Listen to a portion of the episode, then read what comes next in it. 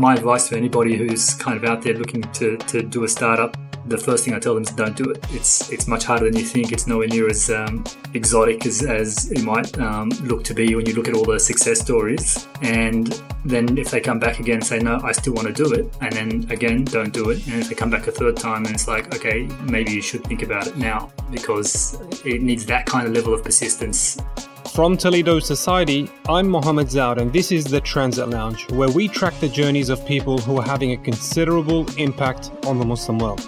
Today on the show, Mohammed Jebara, a maths genius whose startup is transforming the way maths is taught in schools and who's taking the ambitious step of reconciling between key Islamic and modern principles in the workplace.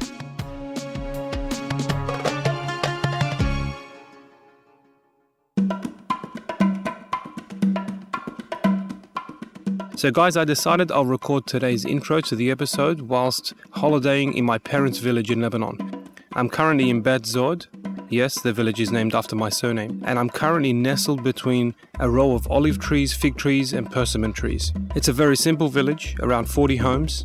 Electricity cuts out for most of the day, and according to Bob Carr, Australia's former foreign minister, as he drove through the villages in Lebanon just like mine, he observed besides lampposts and cars, there's little signs of human progress. Well, I decided to record from here today because our guest in today's episode is from the neighbouring village, only a few minutes away from here. And whilst, yes, the schooling system is probably subpar, there is much to admire about these villages the morals, the traditions, the value they put on family and extended family. And today's guest remains proof that these villages are capable of producing more than just A grade sumac. Mohammed Jebara is a friend and was actually my maths tutor in a previous life. He's now revolutionizing the way maths is taught with a program used by 20% of Aussie schools and 500,000 active students. We start in his home where Jebara reflects on being brought up in such a huge household. You know, big Lebanese family. I was uh, one of eight kids, number three of eight. Eight, mashallah. Yeah. And um, I'm going to tell you, that uh, sounds like a big family, right? But my mum has 17 um, one of 17, what? my, my mum, and my, my, dad is one of eight as well. So, yeah, we'd make a fair bit of money on the on Eid with the the relos giving you five dollars each. It adds up. Uh, did your parents guide you in, in any either direction? Like, were they really strict when it came to your studies, and did they push you in a certain direction? Yeah, absolutely. Uh, my parents were big on education, and uh, interestingly, my dad went to grade three in school in Lebanon, um, and then he had to leave work and you know work on the, the family farm. Um, and my mum went to grade five or something as well, and same thing. You know, somebody had to milk the cows. They lived in a small village in Lebanon. Wow. Um, so. I guess they knew what they missed out on, um, and you know they really would have wanted to um, education, and so uh, that was something they really stressed in the household. Uh, the eight kids, all eight went on to university, and surprisingly, I think uh, four of them are teachers now. So Jebara did fairly well in school. So well, in fact, that he skipped a year and got 99.85 in his final exams, putting him in the top half a percent in the state. With a million career options facing him, what does Jebara choose to study? Or rather, what's even more interesting than that is his method of choosing what to study. I was researching kind of what the options were, and I heard um, that there is a course called Actuarial Studies, which has a lot of difficult maths and mm-hmm. only 33% pass rate. And I thought, oh, that sounds fun. You know, so, like, what drove you to 33%? Yeah, yeah, yeah. only 33% of people pass this because the maths is too hard. It's like, oh, sounds fantastic. Um, let's do that. Um, and was that a recurring theme in your life? Like, you know, th- those things with higher barriers to entry would, would kind of attract you? Yes. Um, I have always been one to go against the trend. Um, kind of feel like the world in general is probably going down a path that um, you know if you if you don't think about what you actually want to do and and you know purposely choose your path, then you're just kind of going along with society. And I don't think that's um, the trends are kind of in a downward spiral, in my opinion. Um, so I think it's really important to to kind of think about what it is that you actually want and and look to be honest at that time the motivation was pretty much yes the path less taken and the challenging path fair enough The path less taken, the more challenging path. Sure, go for the degree with the higher barriers to entry. We've heard that multiple times on the Transit Lounge this year. But in terms of choosing a job, surely that can't be your path in choosing a career, right? I saw a job ad that said you got to pass an 80 question math test um, inside eight minutes. And you're like, that's the one for me. Could have been anything. It could have been the Stanford prison experience or anything. It could have been whatever. If, if it was, it could have been a bricklayer at the end of it, but it just sounded exciting to do that test. Um, so it was like, whatever job needs you to pass an 80 question maths test inside eight minutes, it sounds like my kind of work. Sure. Um, and that was the only reason really that I applied for the job. That, that was it. Would you say you were happy doing derivatives trading? Like, were you happy in that job? As a job itself, like I said, video games. It was great fun coming in. You get to exercise the kind of logical, mathematical side of your brain. Um, people were great, but there was something missing inside me. And I'd, I probably became clearer, probably, you know, it started to build up while I was there, but it became clearer around the global financial crisis. So that year, you know, volatility in the markets and we'd be making record profits almost every second day. Every second day, we're like new record, new record, new record. Um, and I came up with a strategy that worked particularly well in those high volatility times. So I was getting rewarded for all those, you know, the new strategies that we were coming up with and the record profits that are coming through. But then you'd go home and you'd watch the Say, news and that must see, have must have challenged your ideals and your ethics and your values. Yeah, to some extent. We derivative traders played no part in actually, you know, what happened with the global financial crisis. So it's not like we were involved in the the kinds of activities that led to the global financial crisis. We just we we take no position actually, so we just benefit from volatility. But it just felt like, well, the world is falling apart, and I'm not contributing to to it falling apart, but I'm also not helping. I'm I'm purely I'm the better player in a zero sum game. So what was missing? You said something was missing in, in that whole experience. there's no value creation because it's a zero sum game. So if you're the better player in a zero sum game, then you're winning. To win, somebody has to lose. So I think at that point as well in my life, I was I was um, trying, uh, starting to learn more about my religion and identifying for more with, you know, asking myself the question, why am I? What does being Muslim really mean to me? Is it just something that um, I was born with, or is it something that I, I really believe in? And I think those questions coming up, one's like, well, as a Muslim, I, I should be looking to to create value for certainly my next life, and, and not just look to maximize my um, my personal value in this world. So you, Um, for the record, you quit two months straight after you were named partner at a derivatives trading firm in Sydney. yes, yes. You're crazy. Yes, yes. Most people said I was crazy, um, and so th- there was a lot of interest. Like, what are you, what are you going to do next? Um, um, I said, I don't know. I'm going to take a year off. You know, maybe travel, and then I might, you know, coach my coach like the local kids footy team or something like that. Man, you know, would have been like in your, your mid twenties at the point, uh, or late twenties. 25, yeah. Twenty five. yeah. So what came first? Um, finding the right partner or finding the right idea? Like, what was it that drove you? so at the time it was just like so it's wanted to do something with maths and wanted to do something that adds value and, and that was kind of the maths teacher thing. So Mhm. once once that idea came up and was like look this is a it makes sense as an idea. Definitely it, um, you know the world is moving that way in terms of technology and you know adoption of um, technology in schools. It was definitely a trend that we wanted to we saw as a something that was only going to become more and more uh, prevalent in schools.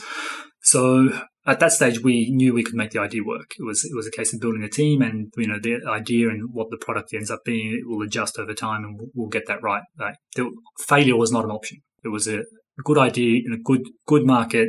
Schools were going to go down this path. It was about building the right product. And so your uh, your friend continued working at Optiver while you were working full time on on developing this Yeah, we need some sort of product. Yeah, we needed somebody just in case we um, we couldn't pay the bills and somebody was earning the big bucks at um, as a derivative trader. So he stayed there, and he's he's actually just joined the business two years ago. So he, six years of kind of like he was doing weekends at Wow. Space. And so, what was the tipping point? Like, what was there a point where you both kind of saw this product and said, "Man, this is going to work"?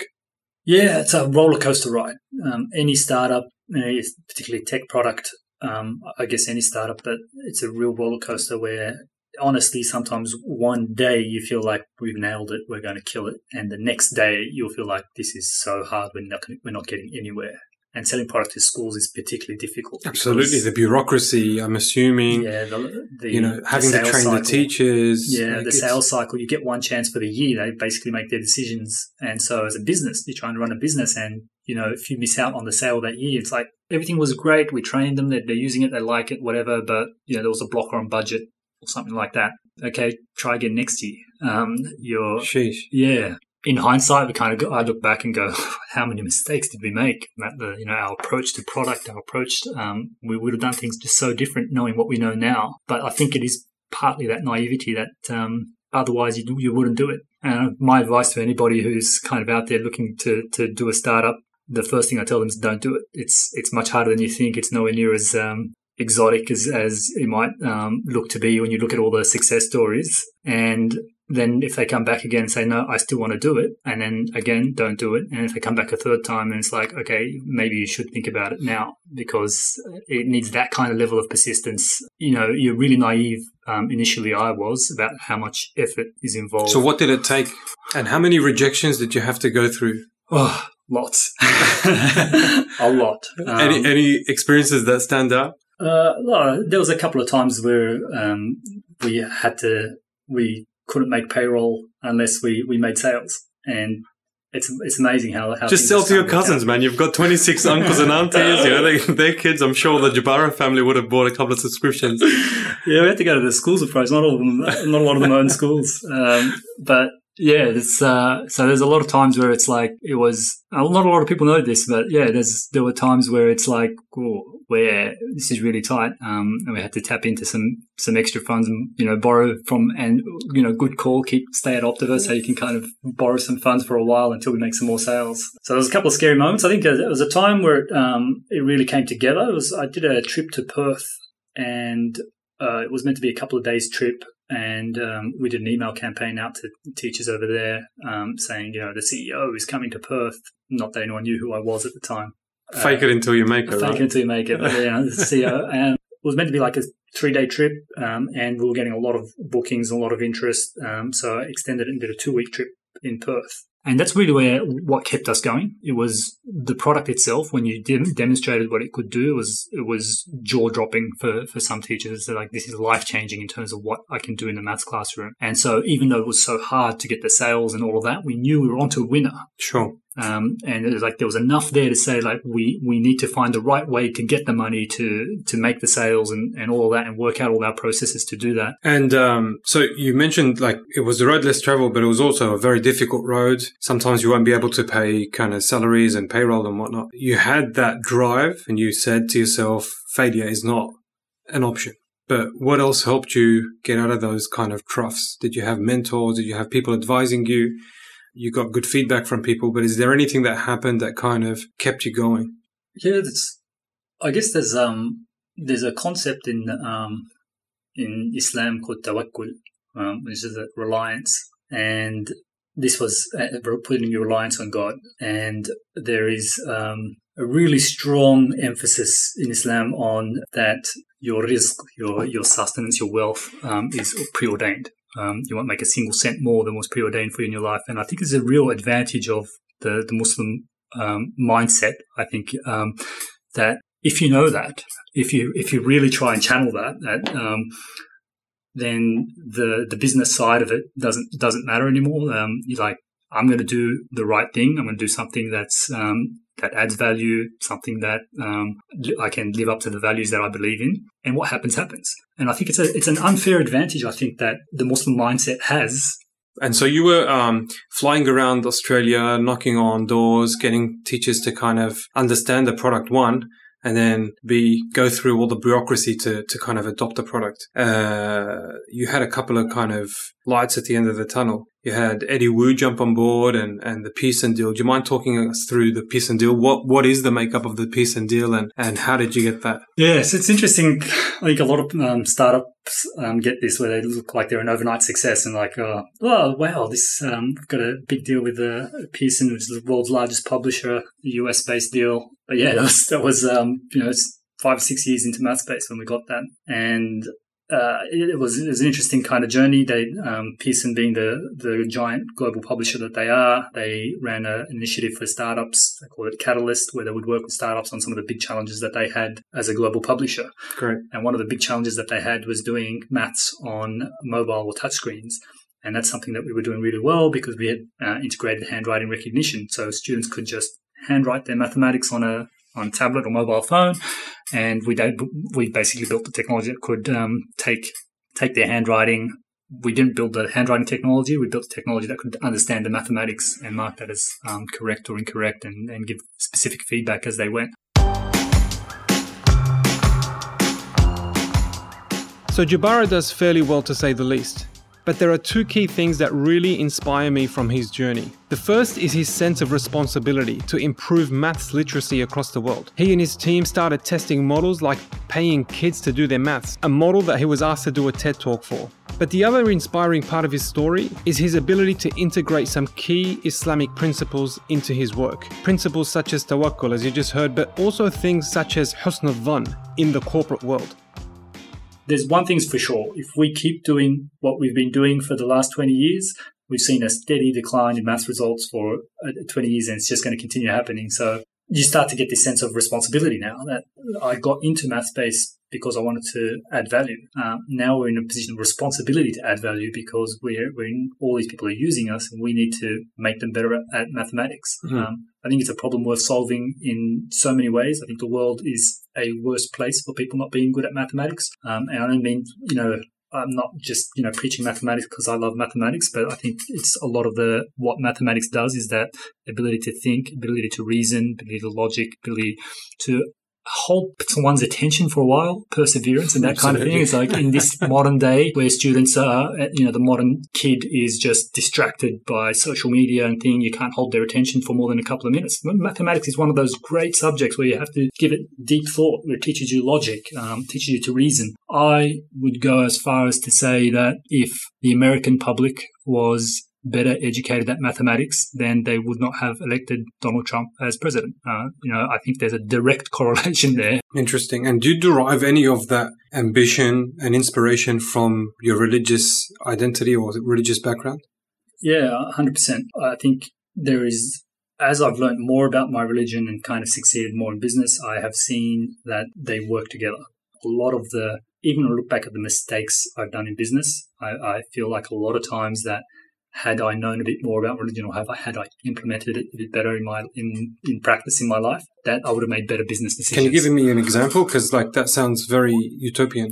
So in business in general, you're you're often, um, especially in the startup, you're often optimizing for the short term. And any kind of the you know world class businesses that are created, you what you'll see is they've built a lot of strong foundations for long term. So a lot of things they do, whether it be kind of um, employee engagement kind of things, um, cultural things. These these are almost a cost on the business, right? And if you have short term thinking, you're like, well, why would I care if employees are, are happy? Like, I want to get the most out of them mm. in the hmm. short term, right? Because that's that's how you drive money. But in Islamically, and if you have that um, mindset where you're doing the right things, and you know you have that tawakkul, that reliance, that you know the money doesn't become a factor anymore. So you have a much more longer term view of uh, the decisions that you're making and you start doing things. And, and there's all kinds of things. I think there's, there's a, a prophetic saying that you should pay your staff before their sweat has dried. Uh, obviously, 1400 years ago when people used to work with their yeah, hands absolutely. out in the fields. And um, in this context, it's like when, when they log out, before they log out of their computer. exactly, exactly. Before they log out of their computer, you know, you know, and, and those are the kinds of things that are like, you know, we're looking at small things or whatever, but they, they make a real difference. Um, personal one is another one. Um, just having a good opinion of, of people and not judging people's intentions. It's like always assuming people have the best intentions in what they do. Was that important in your uh, co-founder relationship? 100%. Oh, that if you use some of these, you know, Islamic principles as, as rules in your life, you, you find the kind of benefits that it has in, in business. And these, again, they're long-term things. That's, but in the way you treat people, you always assume they have the best intention. It makes a massive difference to how, you know, how committed and how engaged they are. You know, and then again, similar things like somebody is sick. Are they really sick? You never question that as a if you have good opinion of people. You know, it's like, well, they said they're sick, they're sick. You know, like it's and and these are the kind of be a good boss to work for. I'll tell you. Seriously. and in the short term, there's a cost to that, right? It's the short term. There's going to be, and I, there's no doubt, there's a short term that people will take advantage of that at times and whatever. But in the long run, you, the kind of people that you build and attract to your company are people who are self motivated, who are, who are purpose driven, who are mission driven, that that are loyal. couple of do's and a couple of don'ts for for young people who are aspiring to kind of do the next big thing and for professionals out there who've been in the corporate world for the last you know 10 or 15 years and want to kind of just do something uh, what are what are your do's and don'ts Um, so don't ever compromise on on your values. It's only a, a benefit. Don't don't um, sell yourself short. Don't be worried about um, how people's perceptions of you. That's a, that's a big one. I think uh, be being united around a cause is really important as well. I think that's something that you know pick something and stick to it for the long haul. I think is is a really also another difficult thing to do. yeah i mean in in this day and age it's very hard to focus they can barely focus on on an equation and you know once they can't crack it the first time Yeah, they usually quit so that persistence. I think. yeah um, relentlessness like, once you've kind of found what it is that you want to work on, like stick to it and stick to it and, and keep doing it. And, and if you're doing it for the right reasons, then, you know, you make failure not an option. You know, you, you kind of start to look at the worst case scenario. This is an interesting way to do it as well. You're going to look at the worst case scenarios, like, what happens? Okay, let's, let's say it goes terribly bad and we fail as a business and, and all of that. And if you don't care about people's perceptions and all of that, because Yeah, sure. you're a person that doesn't care about that stuff, you're, you're doing it for a higher purpose than that, then you're like, well, like, am I going to starve or then do I just drop back to my job as in the corporate world or whatever? Yeah. And there's nothing like that. I think we need a lot more ambitious people, a lot more um, people who are ready to change the world, and we have this, yeah, and add value. okay Mohammed Jebara we're going to ask you a series of quick questions Yeah. You've got a minute. Um, so number one, sure. you're the imam on the 27th night in Mecca and you have been asked to make a dua. You get the chance to make one dua. What is that dua? Um, you can't go past the the dua that Muhammad sallallahu alaihi wasallam told Aisha to make on that night. It's, Allahumma innaka afuwan tuhibbul afwa fa'fu anna. So, Allah, you are the most forgiving or pardoning. You love to pardon and forgive, so forgive and pardon us. Um, and of course, yeah, doing that for. I think just a quick interesting fact that in all these um, dua, you're you're saying us. And so it's it's a it's not just me, but you know, forgive us. So making that for a real communal for everybody. Fair enough. And um, a book or a podcast you'd gift or you, or one that you've learned the most from? You obviously can't go past the, the, the Quran, of course, and the, the Quran and the, the Seerah of the Muhammad Sallallahu Alaihi Wasallam. One written by Martin Lings was actually uh, really affected me. It's Okay. a, a really good um, book on the biography of, of the Prophet. But um, a book that I've read recently as well that had a, a real profound impact on me as well was one by Hamza Yusuf, The Purification of the Heart, which is a really, I think, it, um, an important um, topic um, for, for Muslims to read and, and anybody to read really is um, on those kind of diseases of the heart, the kind of subtle things that you should really try and um, and I think it really you know gets your moral compass um, pointing in the right direction.